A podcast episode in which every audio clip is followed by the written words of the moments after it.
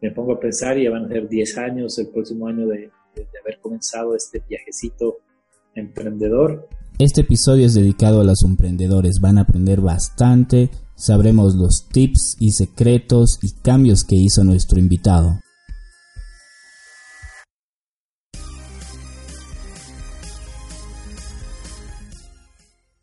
¿Cómo están? Bienvenidos. Eh, soy Cristian Párraga.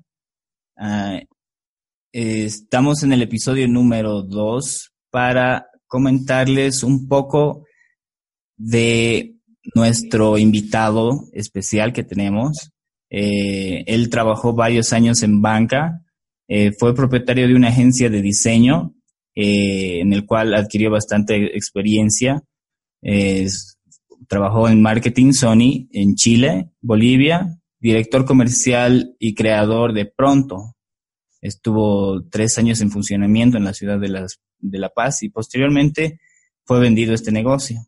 Gerente comercial y creador de la marca de Todo Telas, eh, representante oficial de inversiones textiles del Pacífico Perú en Bolivia, gerente eh, comercial y creador de la marca Pure Cotton Quality desde agosto del 2009 eh, hasta el presente. Y tiene operaciones en La Paz, Sucre, Potosí, Cochabamba, Santa Cruz, Bolivia, nueve años de vida y un crecimiento de doble dígito año tras año. Cofundador y director comercial de Tecno Boutique Hotel, TBH, el, que eh, empezó, se nació el 2016 eh, y bueno, es em, eh, administración, administrador de empresas. Estudió también diseño gráfico y comunicación visual en la Universidad Católica Boliviana de La Paz. Tiene un diplomado internacional de Business y Negotiation en The Moore School of Business en Colombia. Diplomado internacional en Creative Marketing, The Moore School of Business, Columbia también. Master of Business Administration, Escuela Europea de Negocios de La Paz, grado por excelencia. Diplomado Online Internacional Entrepreneurship Based on Technology, Technology, MIT Massachusetts Institute of Technology, que es un diplomado en gerencia estratégica hotelera en la Unifrance. Programa de liderazgo, emprendimiento e innovación 2016, Bolivia Emprende, ganador de la beca PLEI 2016. Aparte de eso, quiero adicionar que también él estuvo entre los mejores pitches, pitch en, en ese programa de liderazgo y máster en hospitalidad y gerenciamiento en Michigan State University. Quiero darte la bienvenida, Alex Segarra, y muchas gracias por estar acá. Eh, querido Cristian, para mí es un placer y es un honor eh, estar contigo. Eh, compartiendo esta charla y bueno, pues hablando de, lo que me gusta hacer, de lo que eh, se puede hacer tanto acá en Bolivia como a nivel internacional. Entonces, el agradecido en realidad soy yo. Perfecto.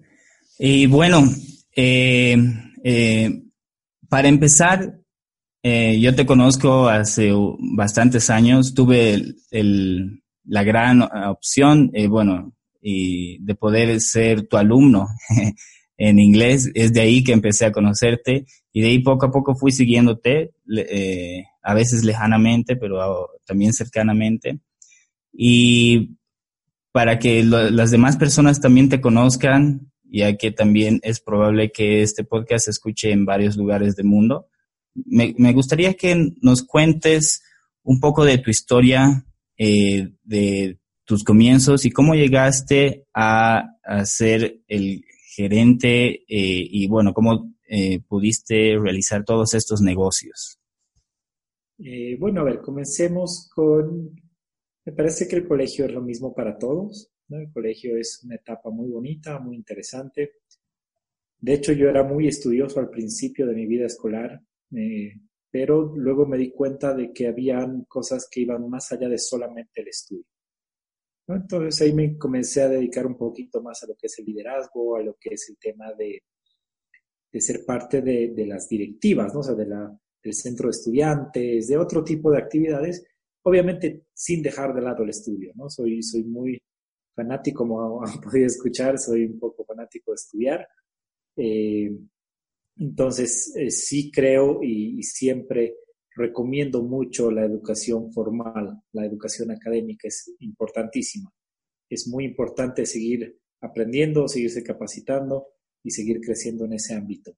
Pero me di cuenta que no lo es todo, o sea que pueden haber personas que son brillantísimas a nivel intelectual, a nivel académico, pero eso no te asegura o no te da una llave eh, de éxito asegurado en tu vida, tanto profesional como personal. Entonces tal vez me di cuenta de esto y comencé a desarrollar otras, eh, otras etapas, otros eh, ámbitos de mi personalidad y de mi vida. Y bueno, salí de colegio normal, común y corriente. Tuve sí la gran bendición de que mi padre pudo darme una mano en, irme a jugar fútbol y, y, además estudiar inglés, bueno, perfeccionar mi inglés. Y terminé graduándome de, de Easley High School, un colegio en, en, Estados Unidos, en Carolina del Sur más específicamente. Entonces eso me abrió además mucho la cabeza, ¿no? Me abrió mucho los ojos de ver de que eh, no tenemos que envidiar absolutamente nada a nadie, ¿no? Nosotros los bolivianos, tal vez por la situación económica, por la situación de país tercermundista que lastimosamente lo somos, pero tal vez eh, es una de las principales razones por las cuales la gente de acá las personas que se desarrollan acá no quieren crecer o sienten que no pueden crecer. Entonces el irme afuera me abrió los ojos, volví precisamente comencé a trabajar, ahí es donde te conocí, era profesor del CBA, era teacher porque no entendía mi vida solamente estudiando, entonces comencé a trabajar al mismo tiempo que, comencé la universidad. Entonces en la universidad igual, un alumno 100% eh, promedio, por así decirlo, normal, eh, sí muy enfocado precisamente en desarrollar otro tipo de habilidades durante también el periodo universitario. Me parece que como todos, al salir de la universidad, la primera, eh, la primera tarea que tenemos es trabajar, ¿no? Entonces comencé en banca, creo que como todos, vengo de una familia de banqueros, mi padre un largo recorrido en banca, mi hermano sigue en banca al día de hoy, es una persona muy brillante, pero en ese ámbito eh, bancario, entonces como que era lo que estaba destinado a hacer, ¿no? O sea, así un cigarro más, uno más de banca, fantástico, y entré.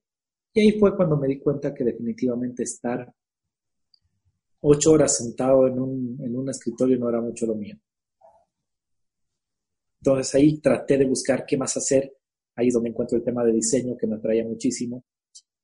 Entonces, nada, por una decisión personal, pero que al mismo tiempo fue un problema medio familiar, decido eh, estudiar más, ahondar mis, mis, estudios en diseño gráfico. Y obviamente para no dejar de hacer todo y volver solamente a estudiar, después de ya haber trabajado, después de haber hecho ya todo el tema, decido abrir una pequeña agencia de, de, diseño, ¿no? O sea, el típico primer emprendimiento, lo llamo yo, que obviamente no tenía ni, ni bueno, en esa época se llamaba RUC, ni siquiera era ni, no tenía ni, ni nada, ¿no? Era básicamente yo hecho al jefe de mi propio tiempo, de mis propias cosas.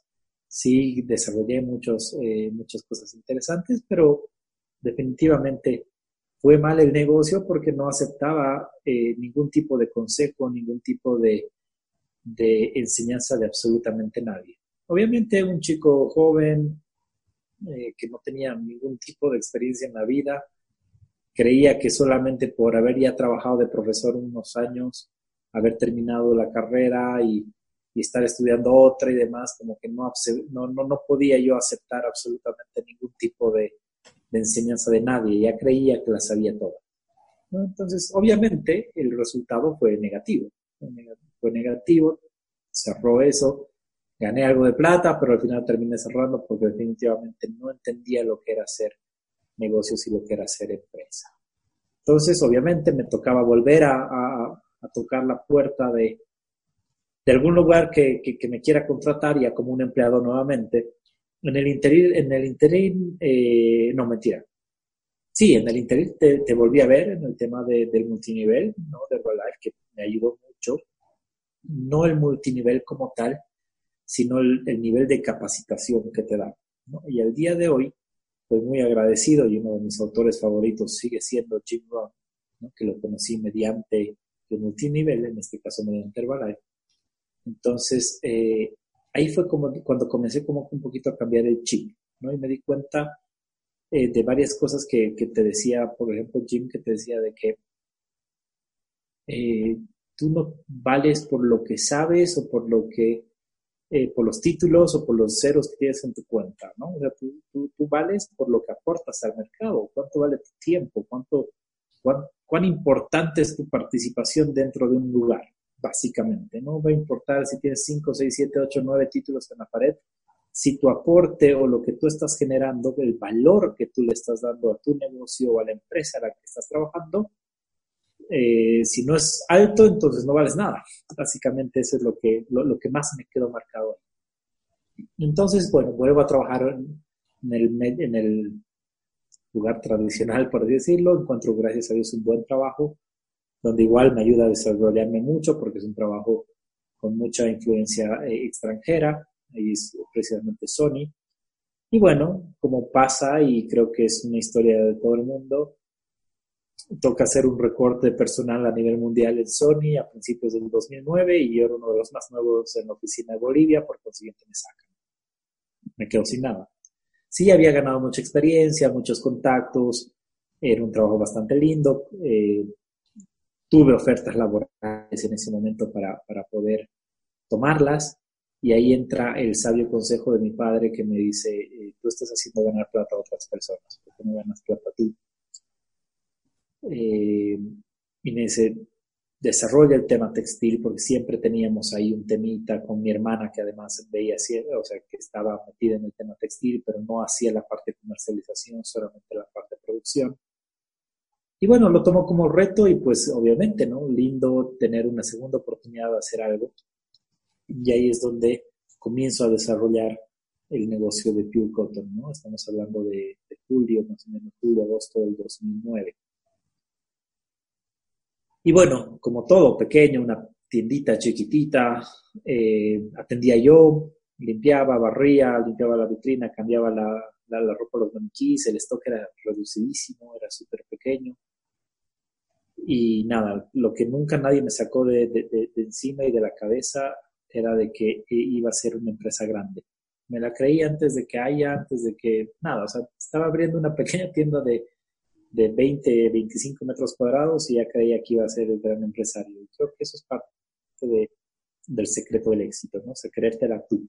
Si no te la crees tú, nadie te la va a creer. Y bueno, ahí comienza la historia de Pure Cotton y comienzan a, a presentarse situaciones que estoy 100% seguro de que son situaciones que uno las atrae.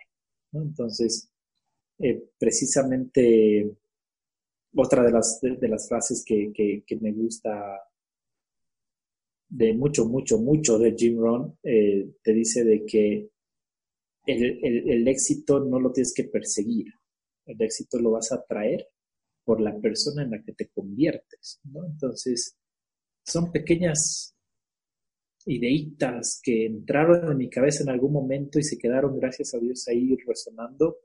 Y precisamente eso, e, eso es lo que entiendo que pasó con mi historia, ¿no? Se comenzaron a dar facilidades, se comenzaron a dar oportunidades que tuve tal vez, ya sea el buen tino o, o también en muchos casos el buen consejo de personas cercanas de tomar esas oportunidades, porque creo, creo yo que las oportunidades se, presentan absolutamente a todas las personas del mundo. Eh, la diferencia es quiénes toman la oportunidad y quiénes no. Entonces, eh, tomé muchas oportunidades, desde pequeñas ferias, pasando por un nuevo local en alquiler, pasando por una oportunidad de, de ampliarnos a otra sucursal en la ciudad de La Paz, que eran apuestas cada vez más fuertes, pero que al mismo tiempo, eh, si bien generaban miedo y generaban incertidumbre, entonces, pero había una, una fe, había un, tema por detrás que hacían creer en el proyecto. Entonces, ahí comienza a desarrollarse Pure Cotton. A diferencia de mi primer emprendimiento, que ni siquiera yo creo califica de un emprendimiento, era más un jueguito hacer empresa acá sí eh, aprovecho el consejo de cuánta persona había cerca. Y obviamente especialmente de gente con experiencia. Entonces, me parece que eso es gran parte de, del secreto del éxito. Rodearse de gente que tenga experiencia, que tenga conocimiento y hacerles caso, hacer caso a la persona que está ahí deseándote el bien y deseando que te vaya mejor de lo que te está yendo. Entonces, no tenemos que ser hidalgos, no tenemos que ser orgullosos de decir, no, no, yo no escucho tu, consejo. Más bien yo creo que la humildad es parte del proceso de crecimiento de cualquier ser humano, porque mientras más reconocemos que nos faltan hacer cosas, más espacio tenemos precisamente para crecer y para mejorar. Entonces, eh, ahí, gracias a Dios, comienza a pararse mejor. En el transcurso ocurre el tema de Pronto Market, es otra oportunidad de negocio que con la familia comenzamos, que era un micromarket. Luego se termina vendiendo el negocio. Eh, comienza, se, surgen negocios conexos como el tema de, la distribuidora de telas. Y bueno, hace dos años eh, que comenzamos el, proyecto del hotel, que es un sueño de vida de mi padre. Y yo era a través el que más hinchaba para poder eh, hacerlo realidad, porque además que es un tema que siempre me ha apasionado, apasionado, entonces ya la otra empresa comienza a establecerse mejor, comienza a estar, a estar más, más segura, más, eh, más fuerte y, bueno, pues ahí ya podemos dedicarle un poco más de tiempo a otro tipo de, de negocios y ya, gracias a Dios estamos a punto de aperturar el, el, hotel. Es un hotel boutique de cinco estrellas, una eh, alternativa, una propuesta totalmente diferente a lo que, hay acá. Eh, es una conjunción entre lo que es tecnología y lo que es un servicio de hotel boutique. que es más, he hecho toda la investigación y ni siquiera a nivel Sudamérica existe. Eh, no me atrevería a decir a nivel mundial porque no, no, no investigo tanto, pero a nivel Sudamérica no existe el concepto. Entonces, es algo muy interesante. Y yo creo que eh, el llegar a donde estoy ha sido eh, netamente un proceso de prueba y error.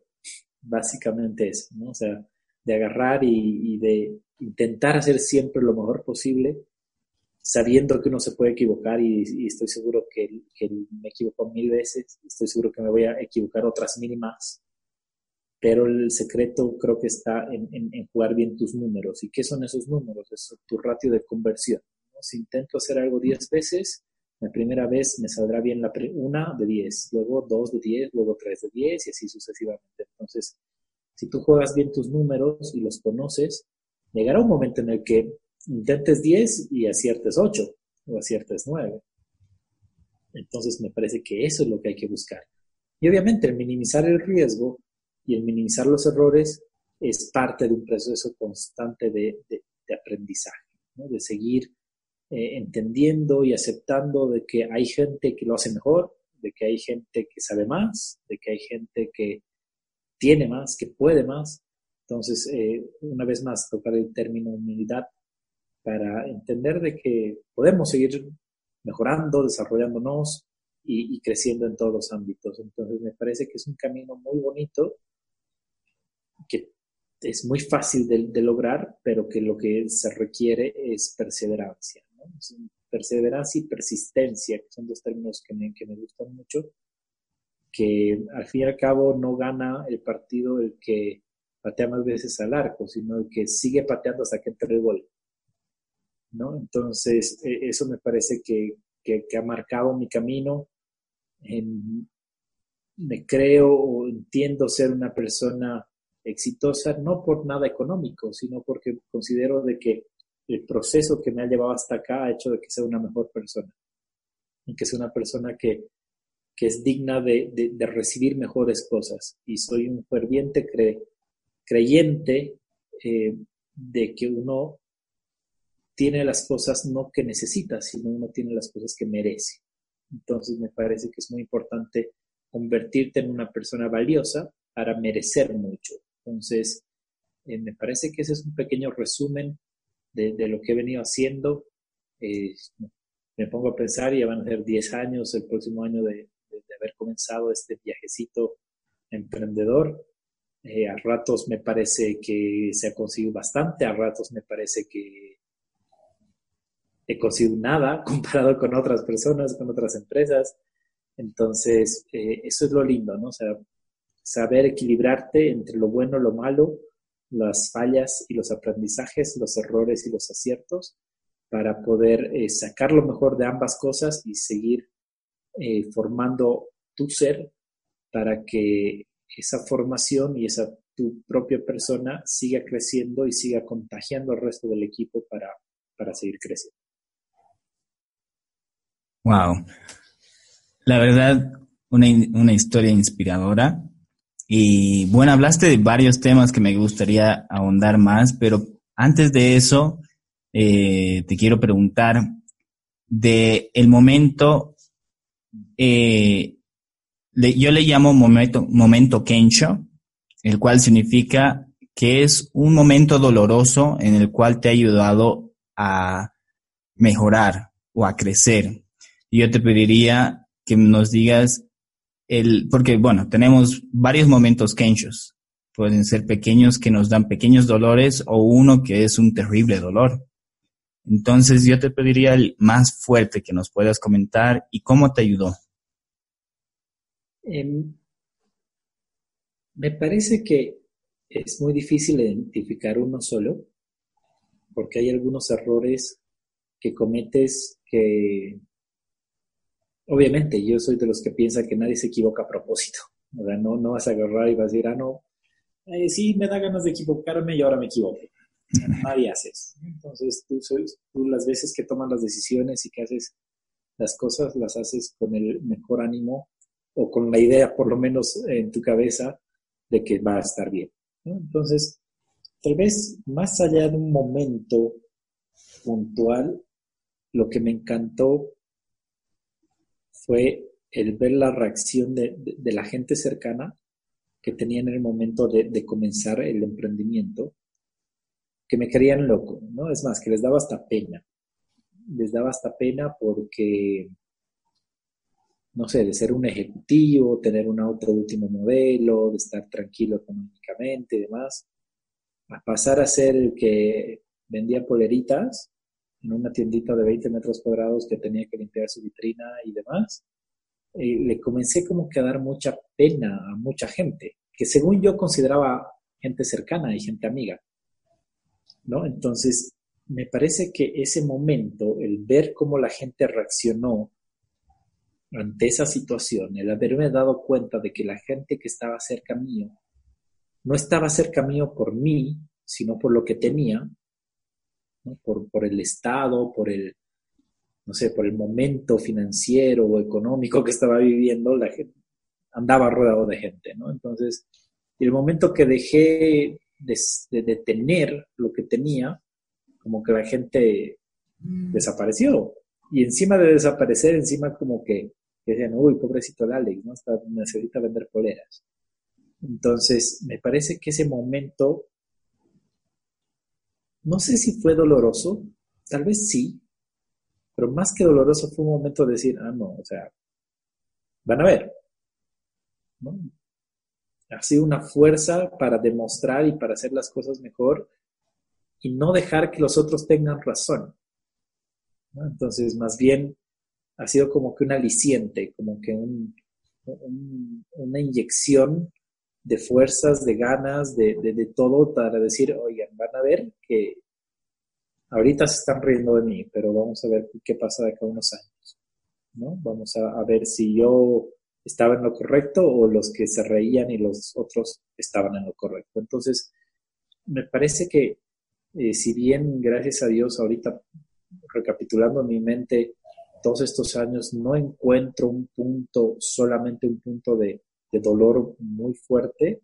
Me parece que eso ha sido lo que más me ha dado fuerzas y el momento tal vez un poquito más hasta decepcionante, ¿no? Porque darte cuenta que la gente que está ahí realmente era o no era lo que, lo, que parecía ser es, doloroso, ¿no? Entonces, y bueno, y los otros momentos chiquititos que me parece que, que se presentan con cada, con cada error, ¿no? con cada mala decisión.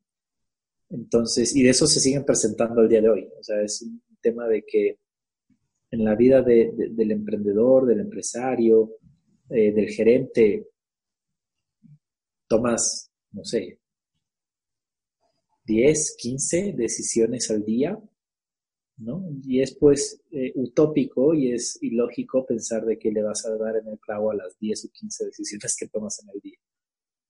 Obviamente alguna decisión traerá alguna consecuencia mucho menor, mucho más fácil de digerir, pero hay algunas decisiones que te traen pues un problema fuerte, ¿no? te traen una situación mucho más, más, complicada, ¿no? Entonces, cada uno de esos de esas decisiones y de esos momentos también me parece que te van marcando y te van como que eh, amoldando, más, que amoldando te van tallando.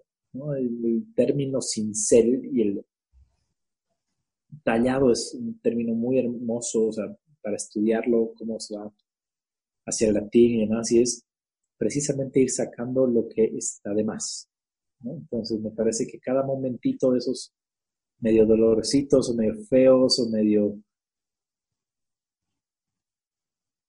medio vamos hacen que nos tallemos una, una cincelada más. Entonces, eh, me parece que son necesarios. Quiero creer de que voy a seguir teniendo esos momentos, pero respondiendo a tu pregunta, me parece que es al principio fue cuando más, más me dolió, ¿no? Dar, darme cuenta de que la gente no cree en mí, básicamente. O sea, no era una persona en quien creer.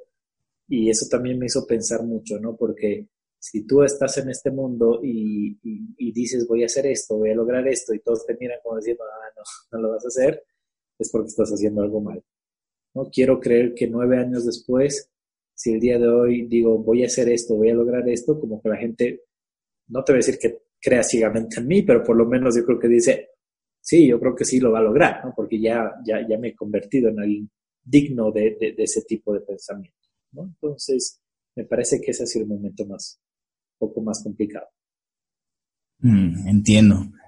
Es, no sé si escuchaste alguna vez, pero dicen el camino del emprendedor es solitario. Entonces, es lo que le pasa, bueno, te pasó a ti y también le pasa a varios. Y creo que es uno de los principales miedos de la mayoría de las personas, en el cual les impide hacer algo y tú lograste hacer un, a un lado, digamos, las críticas y continuar. Y bueno, lograste bastantes cosas y bueno, estás con un crecimiento increíble en el cual la verdad eh, es un orgullo, como te había comentado, es un orgullo. Em, ¿Y cómo, te ves de aquí a cinco años?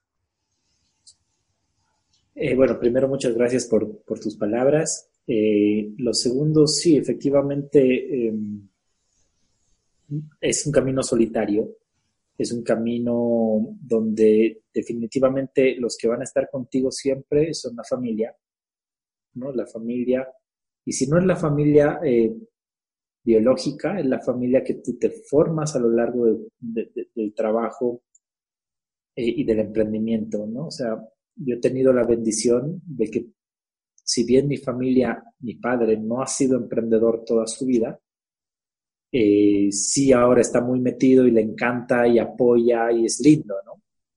Es lindo. Mi hermano no está metido en el emprendimiento, pero sí es un apoyo muy importante porque se siente, es un apoyo tanto eh, eh, moral, psicológico, ¿no? es sentimental, eh, de trabajo también, porque le pido muchísimos consejos, ya que él tiene un área de expertise muy financiera. Entonces, entonces yo creo que esa familia es la que nunca te va a dejar. Y si no tienes la dicha, como en mi caso, de tener una familia que te apoye en eso, te vas formando una familia. Hay gente que va a estar contigo desde el día uno en tu negocio.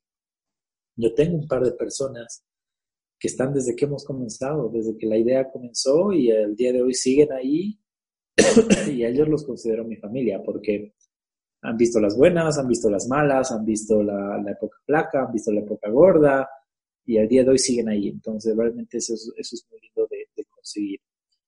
¿no? Y, más allá de ser un, camino solitario, lo que siempre les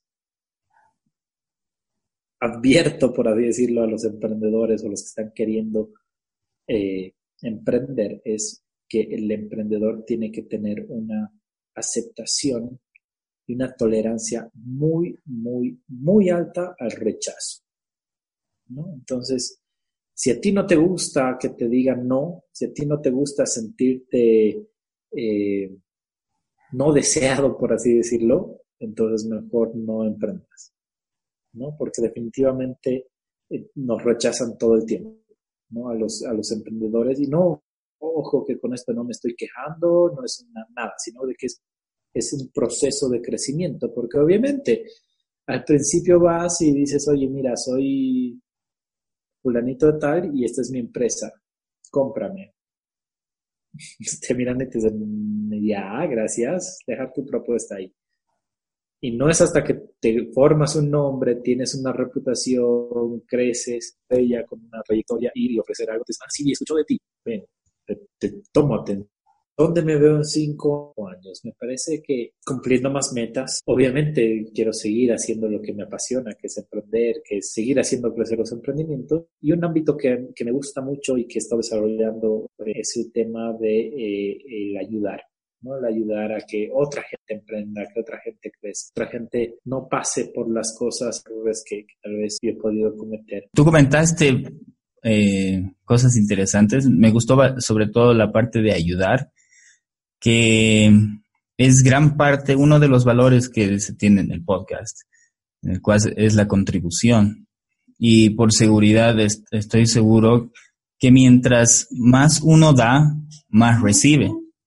Entonces, la verdad, eso ayuda bastante en ambos lados y estoy seguro que al contribuir más, eh, tú vas a ganar muchas más cosas no sé qué, en qué cosas, pero sí se gana muchas cosas. Y la verdad, es por eso una de las razones también por la que eh, eh, es bueno aprender de ti, porque me gusta la idea de contribución que tienes.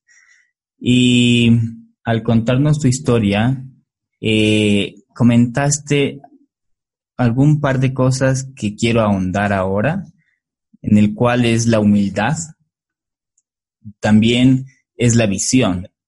Me quiero concentrar en esas dos cosas para eh, ayudar a las personas en el cual em, no cometan, digamos, el mismo error, se podría decir. Aunque a veces es difícil, tienen que cometerlos para cambiar. Pero es bueno, como Jim Rohn dice también, es bueno aprender de los eh, de las experiencias de otros. Entonces, podemos aprender de las tuyas. ¿Podemos ahondar un poco más en el hecho de la humildad? Explicarnos un poco por qué es importante. Claro que sí, o sea, es algo, es un concepto que probablemente a mí me tomó tiempo entender y aprender. Y lastimosamente tenemos un, misconcepto, ¿no? O tenemos un, un concepto que no está bien sobre lo que es humildad. Confundimos el humildad con pobreza cuando no tiene nada que ver, ¿no? Humildad es la actitud que tú tomas frente a una nueva situación o sobre una nueva o sobre una situación en la cual tú no tienes conocimiento. Eso es humildad. Humildad es saber reconocer que hay mejores maneras de hacer las cosas, saber reconocer de que hay personas que nos pueden dar mayor eh, espectro de alternativas que nuestra misma cabeza. Humildad es eh, no solamente ser austero y, no gastar y no, no sé qué, no, está bien, eso es otro tipo de valores, otro tipo de, palabras incluso. Humildad es saber reconocer de que no lo sabemos todo. No lo sabemos todo. Yo no conozco absolutamente a nadie. Y es más, las personas que más saben son las personas más humildes. ¿Por qué? Porque saben, precisamente saben tanto que se dan cuenta que no lo saben todo. ¿No? Entonces, me parece que uno de los primeros errores que cometen las personas en todos los ámbitos de su vida es la falta de humildad. Falta de humildad al momento de querer rebelarte contra tus padres porque tus padres te dan un consejo y tú no eres lo suficientemente humilde para reconocer de que ese consejo es mejor de lo que tú tienes en tu cabeza. Pero como tú bien dices, tienes que tomar esa mala decisión y equivocarte para aprender. Pero está bien, se supone de que si ya pasas una vez o dos o tres o cinco o diez, deberíamos aprender, cosa que no todos hacen. Entonces, eh, en el ámbito académico tienes que ser suficientemente humilde para saber de que si un profesor te hace hacer una tarea o te hace hacer un trabajo, no es solamente por gana y gusto de hacerte perder el tiempo, sino porque alguna cosa vas a sacar de hacer ese trabajo, de hacer esa tarea.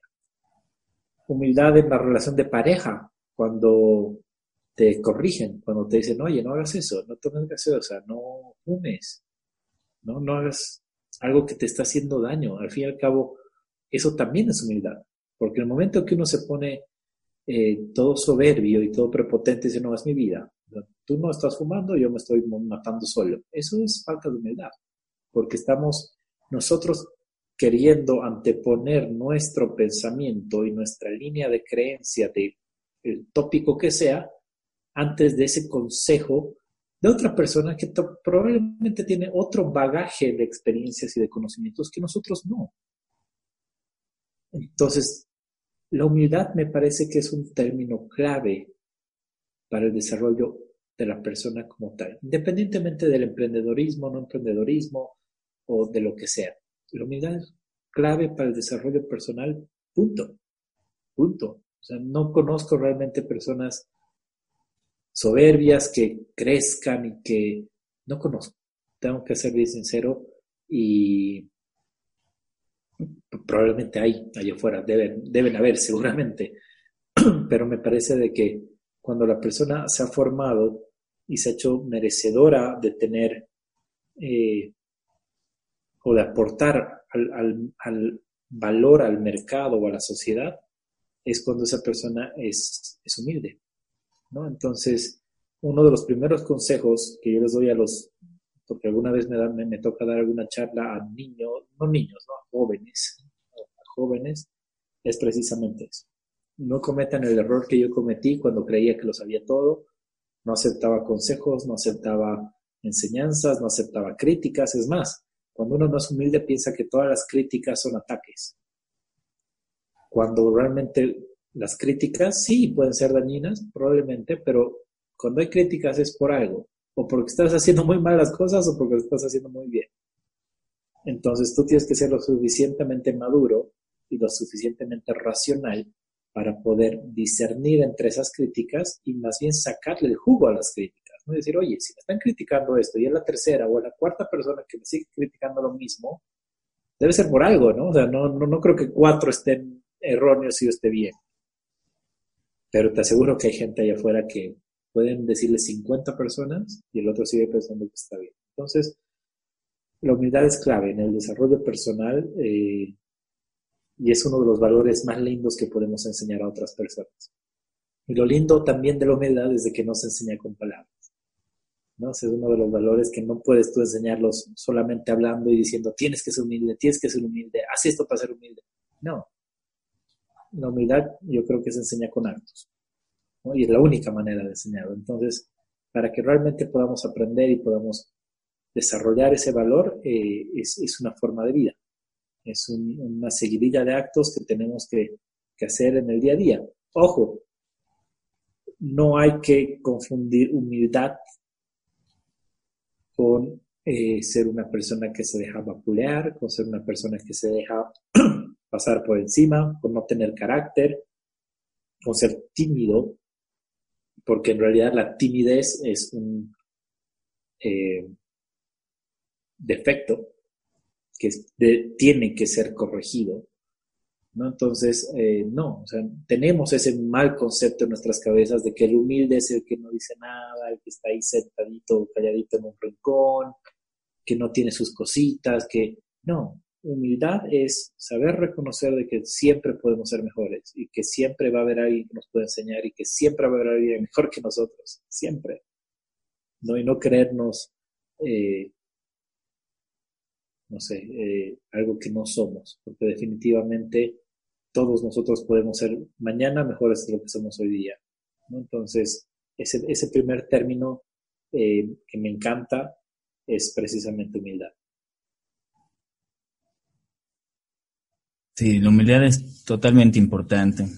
Y como tú dices, las personas que saben más, se puede decir así, se dan cuenta que, eh, bueno, tú lo dijiste en mejores palabras, pero se dan cuenta de que saben menos. Entonces, eh, es realmente importante. Y es una forma de crecer también, porque si tú dices que ya lo conoces todo, entonces, ¿qué más puedes aprender, no? Eh, te quedas ahí estancado. Y bueno, ahora eh, me, me, gusta la parte de la visión, así como emprendedor y para cualquier cosa que uno quiera hacer, tener la visión es realmente importante. Entonces, me gustaría que nos comentes de eso también, por favor. Sí, claro que sí. Eso es otra cosa que, siempre recalco y que hago mucho hincapié cuando, cuando charlo con gente, cuando doy cursos, es precisamente el pensar en grande. Tenemos que pensar en grande. No puedes tú, con todo el respeto que se merece, tú no puedes ser como la señora de la tiendita de la esquina. ¿No?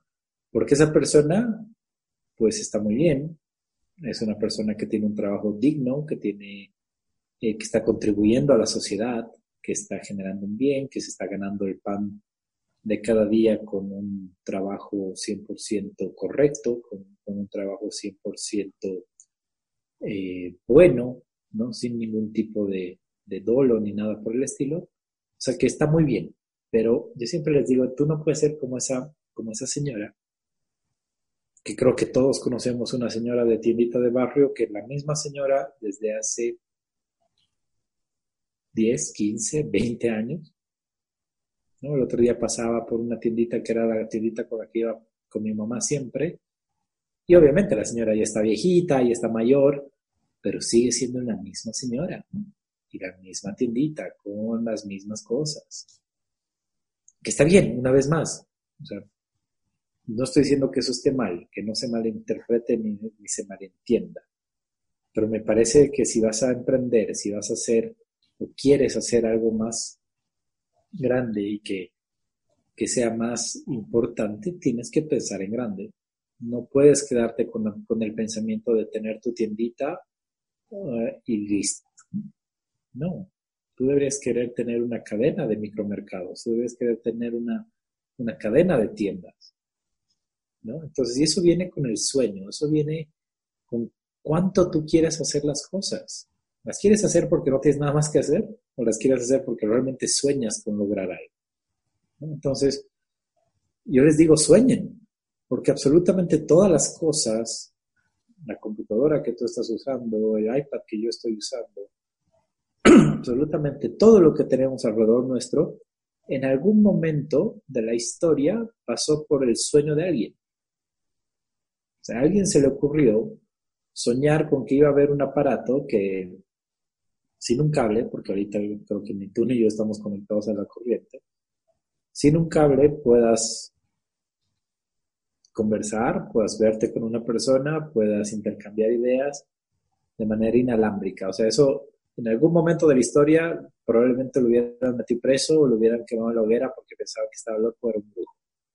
Pero a alguien se le ocurrió. Y precisamente porque a alguien se le ocurrió, se dieron las maneras y los modos para que eso se concrete. Entonces, ¿por qué no soñar? ¿Por qué no soñar? ¿Por qué no soñar que, no sé, va a haber algo mucho mejor mañana o mucho más fácil o que nos facilite o que cumpla mejores eh, necesidades o que cumpla más fácil mil cosas? Entonces, está bien, probablemente ni tú, ni yo, ni creo que nadie que conozco somos Steve Jobs, que sonó con, o con meter 8000 canciones eh, en el bolsillo y lo consiguió. Si bien él, si bien era muy brillante, pero no era un técnico en computadoras, o sea, no era un ingeniero eh, que él ha desarrollado, ¿no? Él tuvo el sueño, él tuvo el sueño y se dedicó a juntarse con gente y a rodearse de gente que podía hacer el, el sueño realidad, básicamente eso. Entonces, eso es lo que les digo, los invito a soñar, los invito a decir, ¿qué quieres? O sea, ¿dónde quieres llegar? ¿Dónde, qué sueñas con lo que estás haciendo? ¿Sueñas con tener solamente tu restaurante de pollo frito y ya, y para de contar? Si eso es lo que sueñas, adelante, fantástico, cúmplelo, hazlo. Pero si realmente quieres trascender, que esa es una palabra igual que me gusta mucho, quieres trascender en la vida, pues tienes que soñar en grande. Porque es mucho más fácil y es hasta un cliché, pues una de esas frases que creo que hay en 10.000 tarjetas, dice, no apunta a la luna porque si no le das, por lo menos llegarás a las estrellas. Es verdad, apunta alto, sueña grande, piensa en grande. Yo tengo guardadita la primera invitación de, inauguración de la primera tienda, que decía, precisamente decía eso, decía, te invito a la inauguración de la primera sucursal de Pure Entonces, y mi hermano nunca me, va a dar, me dijo, me, gusta eso, me dice, porque vos quieres tener más, has abierto una y quieres tener más. Yo le decía, sí, sí, porque no va a ser la única, no que sea una única tiendita, no voy a vivir de estar en mi tiendita todos los días, no voy a ser. Gracias a Dios, ahorita tenemos eh, siete y estoy yendo a inaugurar en dos días en Trinidad la octava. Entonces, es algo que, tienes que soñarlo. Yo lo soñé hace nueve años y no solamente yo, sino todo el equipo que conforma la empresa. Y algún rato soñé en pasar las fronteras y hace tres años que estamos exportando Europa y algún rato, o sea, porque si no lo sueñas, no lo haces. O sea, no hay nada que te ponga la presión de hacer las cosas. Entonces, la visión, como tú la llamas, que, es fantástica porque precisamente en la administración de empresa, ¿no? Visión y misión. Entonces, sí, la misión es lo que estás haciendo, pero la visión es lo que cuenta. Esa visión es el motor, ¿no? Y la visión de Pure Cotton es ser la marca boliviana más reconocida a nivel mundial. Listo, hasta que llegue a eso, te aseguro que probablemente yo me muero y tal vez alguien que venga detrás lo logre, pero por lo menos hay algo que está ahí que sigue haciendo que yo tenga que seguir trabajando y tenga que seguir ideando y tenga que seguir creciendo y tenga que seguir mejorando para poder cumplir esa visión. Pero si ponía así tener una buena paga o tener poder vivir de mi tiendita de ropa, ya, realmente yo lo hubiera logrado y listo. Entonces no tienes dónde más ir. Entonces por eso es que tu sueño tiene que ser muy grande, tu sueño tiene que ser tu visión, tu, tu idea, tienes que creértela. Si tú no te la crees, nadie te la va a creer. Tú tienes que ser el primero en, estar consciente y en saber lo que realmente quieres para que luego comiences a contagiar. Primero a tu equipo, porque además que tu equipo también se la tiene que creer, y luego a los clientes, y luego a los proveedores, y luego a todas las personas con las que te relacionas. Pero imagínate si tú no te la crees y en tu equipo de trabajo te dicen, oye, vamos a vender un millón y vos, ay, sí, es que creo que es que el mercado, es que la economía, es que la reelección, es que, claro, o sea, no les estás dando ningún tipo de, de, de, fuerza, no les estás dando ningún tipo de fe en que eso va a pasar. Entonces, ¿vamos a vender un millón? Sí, vamos a vender 1.5 millones, ¿no? Ah, y te miran así diciendo, oye, este creo que sabe lo que está haciendo, entonces a ver, lo seguiremos.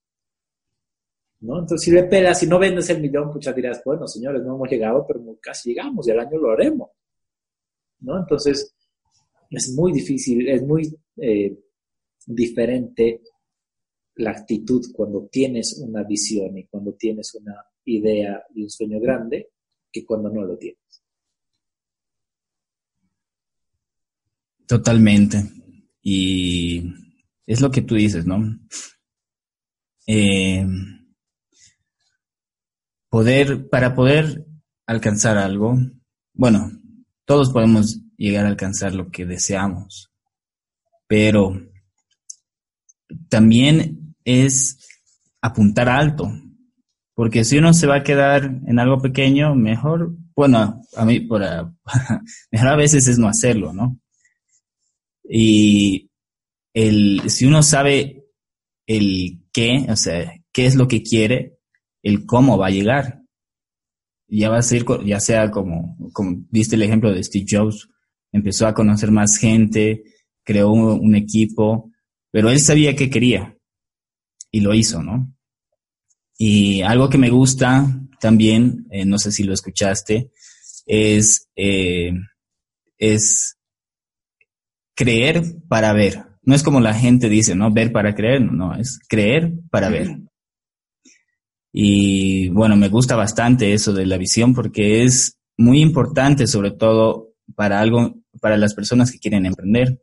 Y así como tú emprendedor, te quiero eh, preguntar, ¿qué sería la cosa que hiciste para tener éxito? Si pudieras elegir una sola cosa, ¿qué podrías elegir?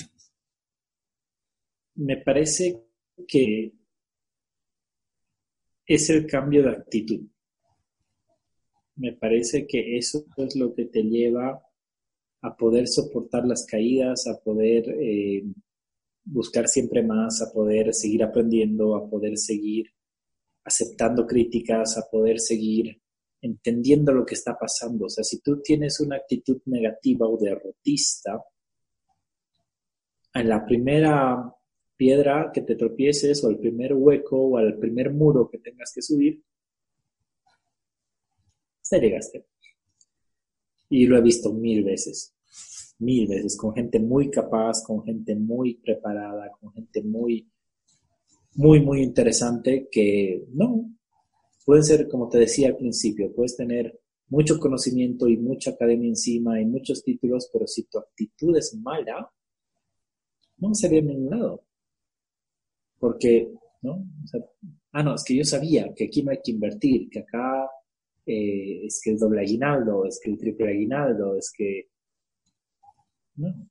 Eh, cuando llueve, como está lloviendo ahorita con la ciudad de La Paz, llueve para todos.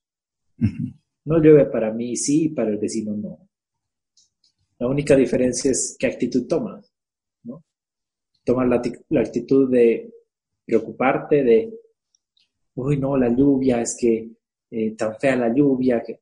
o tomar la actitud de, oye, voy a pagar todo, me voy a preparar un café, voy a agarrar mi libro y voy a leer mientras escucho el sonido de la lluvia contra la ventana. Entonces, la misma situación, diferentes actitudes. Entonces, me parece que cuando, cuando comienzo el emprendimiento, definitivamente eh, gracias a, la lectura, haber buscado, buscado, buscado, he escuchado muchos audios, muchos podcasts, mucho todo, que los gracias a Dios los sigo escuchando, los tengo en mi auto.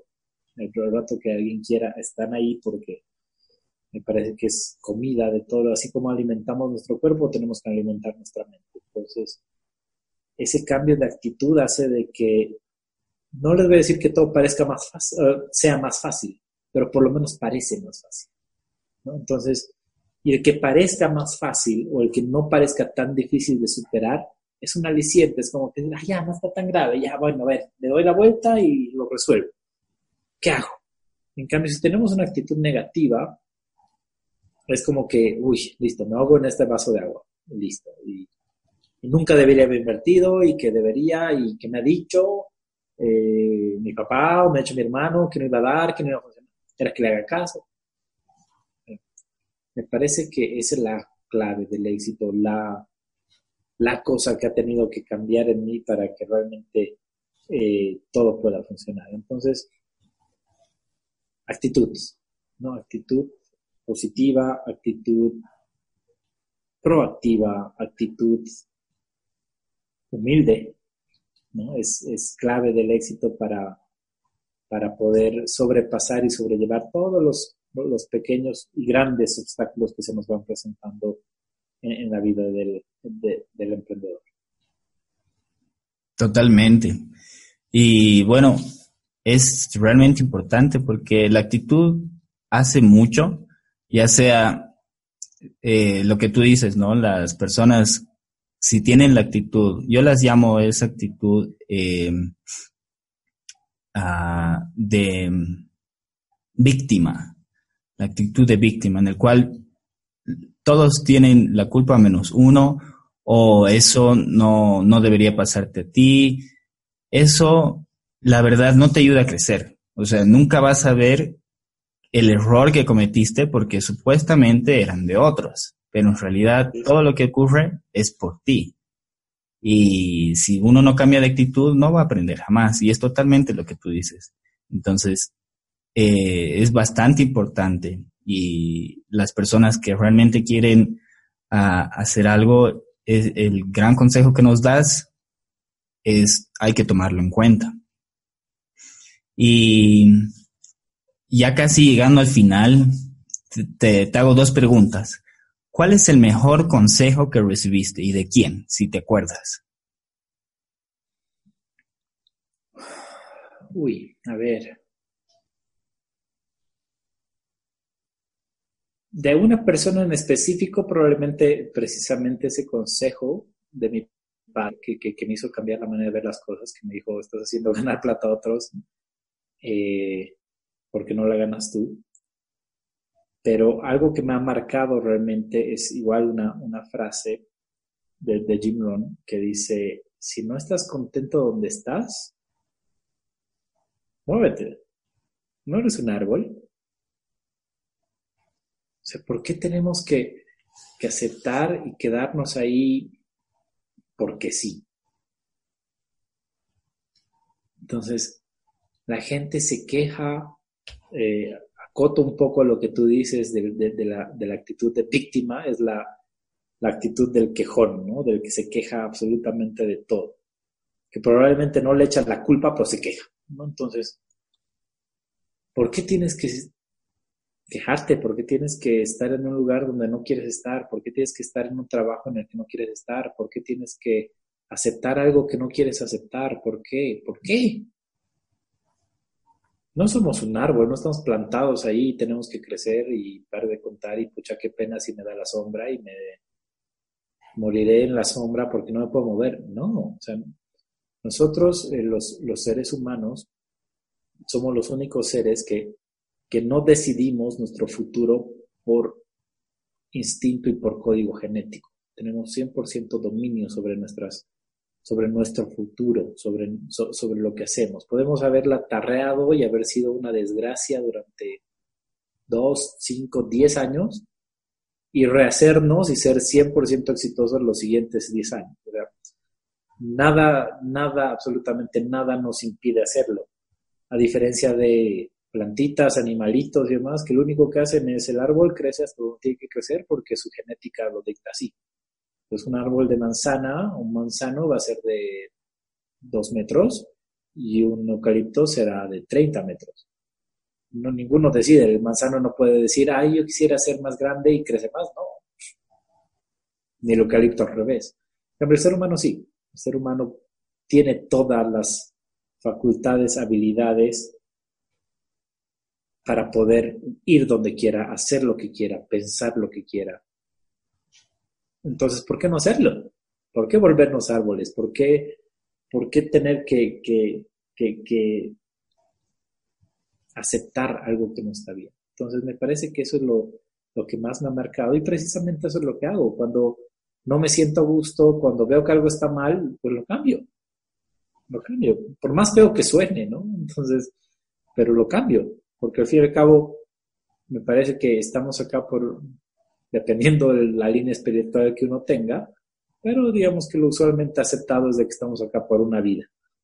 Entonces, estar pasando nuestra única chance de estar en este planeta, en un lugar donde no queremos estar, donde no nos sentimos a gusto, pues no me parece. Entonces, me parece que ese es uno de los mejores consejos que en este caso he leído, eh, precisamente para, para no ser conformista. Sí, la verdad, totalmente. Y la, última pregunta, ¿cuál es el peor consejo que recibiste? Aquí no te pregunto quién, pero el peor consejo que recibiste. Es un consejo que me parece que, que está siempre en todo lado y es hasta tal vez lo aceptan como, como algo dado y me parece pésimo, que es el así siempre ha sido. ¿No? Entonces, ese así siempre ha sido o así siempre he sido o así siempre se ha hecho, me parece que es uno de, los peores consejos que puedes, que puedes recibir, ¿no? precisamente, si te das cuenta, es eh, totalmente antagónico a lo que te decía que es el mejor consejo, ¿no? Entonces, ah, no, es que así, así siempre es.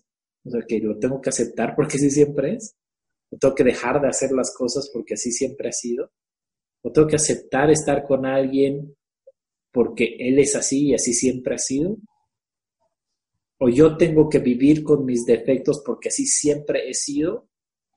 Entonces, ese así siempre ha sido, así siempre se hace, así siempre se ha hecho, no está bien. Nos lleva a la mediocridad, nos lleva al, al conformismo. No es como, ay, no, conformate, pues que sí siempre es. Ya, está bien.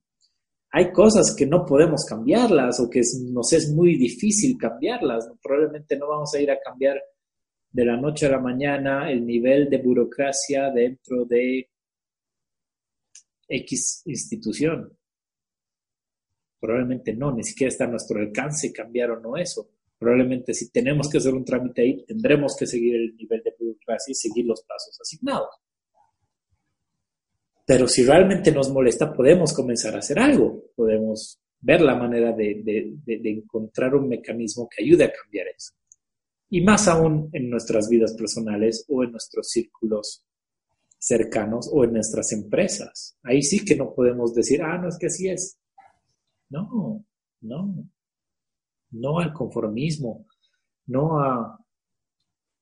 Te creo que te conformes cuando realmente todo está prácticamente flawless, cuando prácticamente todo funciona a la perfección, ahí conformate porque no lo puedes mejorar. Aún así yo creo que siempre hay cosas que mejorar, pero tal vez ahí te puedes un poquito entrar en el, en el, en el ámbito del conformismo. Pero antes de eso, dándote cuenta que todo lo hacemos mal, o sea, nosotros como seres comemos mal, nos cuidamos mal, o sea, nosotros mismos podemos mejorar y no podemos decir, ah, no, pues es que tengo panza, es que así siempre he sido, desde chiquito soy gordito, no sé, por darte un ejemplo medio tonto, pero son cosas que, que, que no van, o sea, que conmigo no van. Ahora, ¿hay algunas cosas más difíciles de cambiar, de mejorar? Sí, seguro. Hay cosas que se pueden cambiar de la noche a la mañana, como hay cosas que puedes cambiarla recién de aquí a cinco años. Entonces, pero de que se puede absolutamente todo mejorar, yo creo que sí. Entonces, ese es el peor consejo que, te digo, es repetitivo. Y lo escucho y lo veo en muchos lugares. No, es que así, no, así nomás es. Así siempre ha sido. Entonces, ese es un consejo muy socialmente aceptado que me parece que va en contra precisamente de, la mejora y del crecimiento y del desarrollo de, de cualquiera de nosotros. Exacto. Y bueno, eh, la verdad, el día de hoy hemos recibido bastante información tuya. Estoy muy agradecido, Alex, la verdad. Es, eh, así como emprendedor y así como persona, estas, este conocimiento realmente ayuda bastante. Espero que todas las personas que escuchen esto eh, pongan en práctica, empiecen a hacer cambios y empiecen a aprender de esto eh, para poder eh, tener resultados diferentes.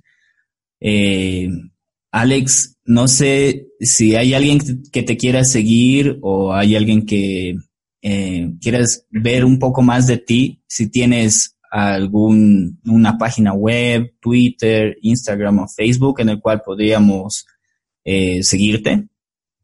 Eh, sí, sí tengo una página en Facebook que está como Alex Segarra Rodríguez. Eh, es una página que la he creado para hacer eh, un poco de coaching. básicamente voy tocando diferentes temas, sí respondo muchas, muchas preguntas, muchas dudas.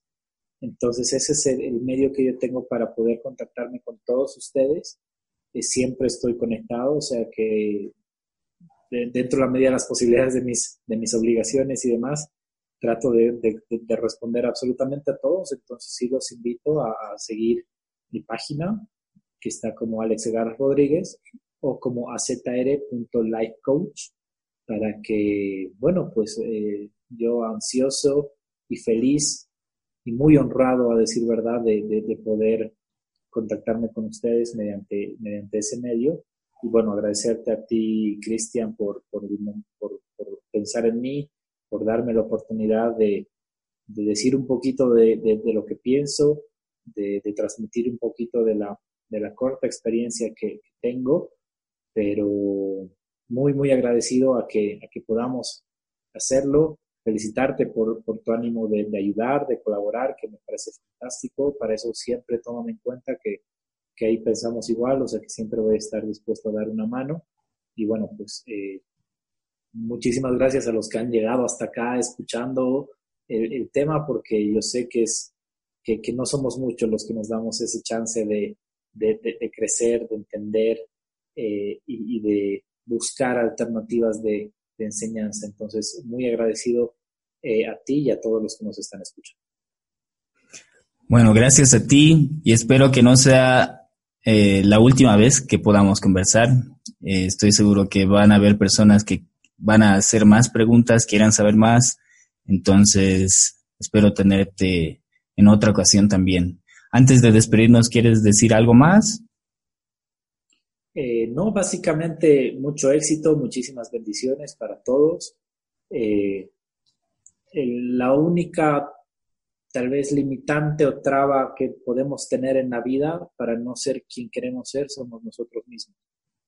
Entonces, que nadie nos diga que no podemos, como lo hicieron en su momento conmigo. Entonces, he conocido personas que, que les dijeron que no podían practicar un deporte y terminaron siendo campeones nacionales en ese deporte. Entonces, por poner un ejemplo, y en lo mismo a nivel académico, y en lo mismo a nivel profesional, lo mismo a nivel laboral, lo mismo a nivel familiar. Muchas personas eh, que conozco tienen su meta mayor es su familia y me parece que es fantástico que necesitamos gente así en este planeta. Entonces, eh, que nadie te diga que no puedes, que nadie te diga que, que, qué hacer o qué no hacer. Tú eres la única persona que puede realmente limitarte. Entonces, tu limitación que vaya de acuerdo a, tu sueño. Entonces, muchísimas gracias una vez más. Gracias a ti, Alex, y me despido de todos ustedes.